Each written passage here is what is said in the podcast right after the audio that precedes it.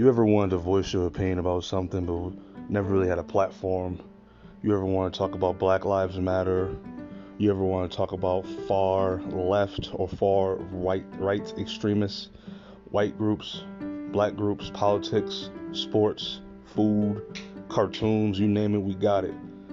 Rob Slob on the job. We coming to you.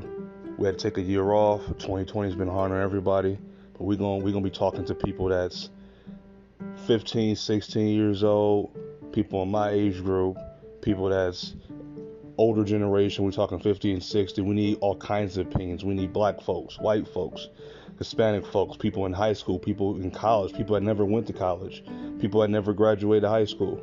We need all opinions. Talk to us. Rob Slap on the job.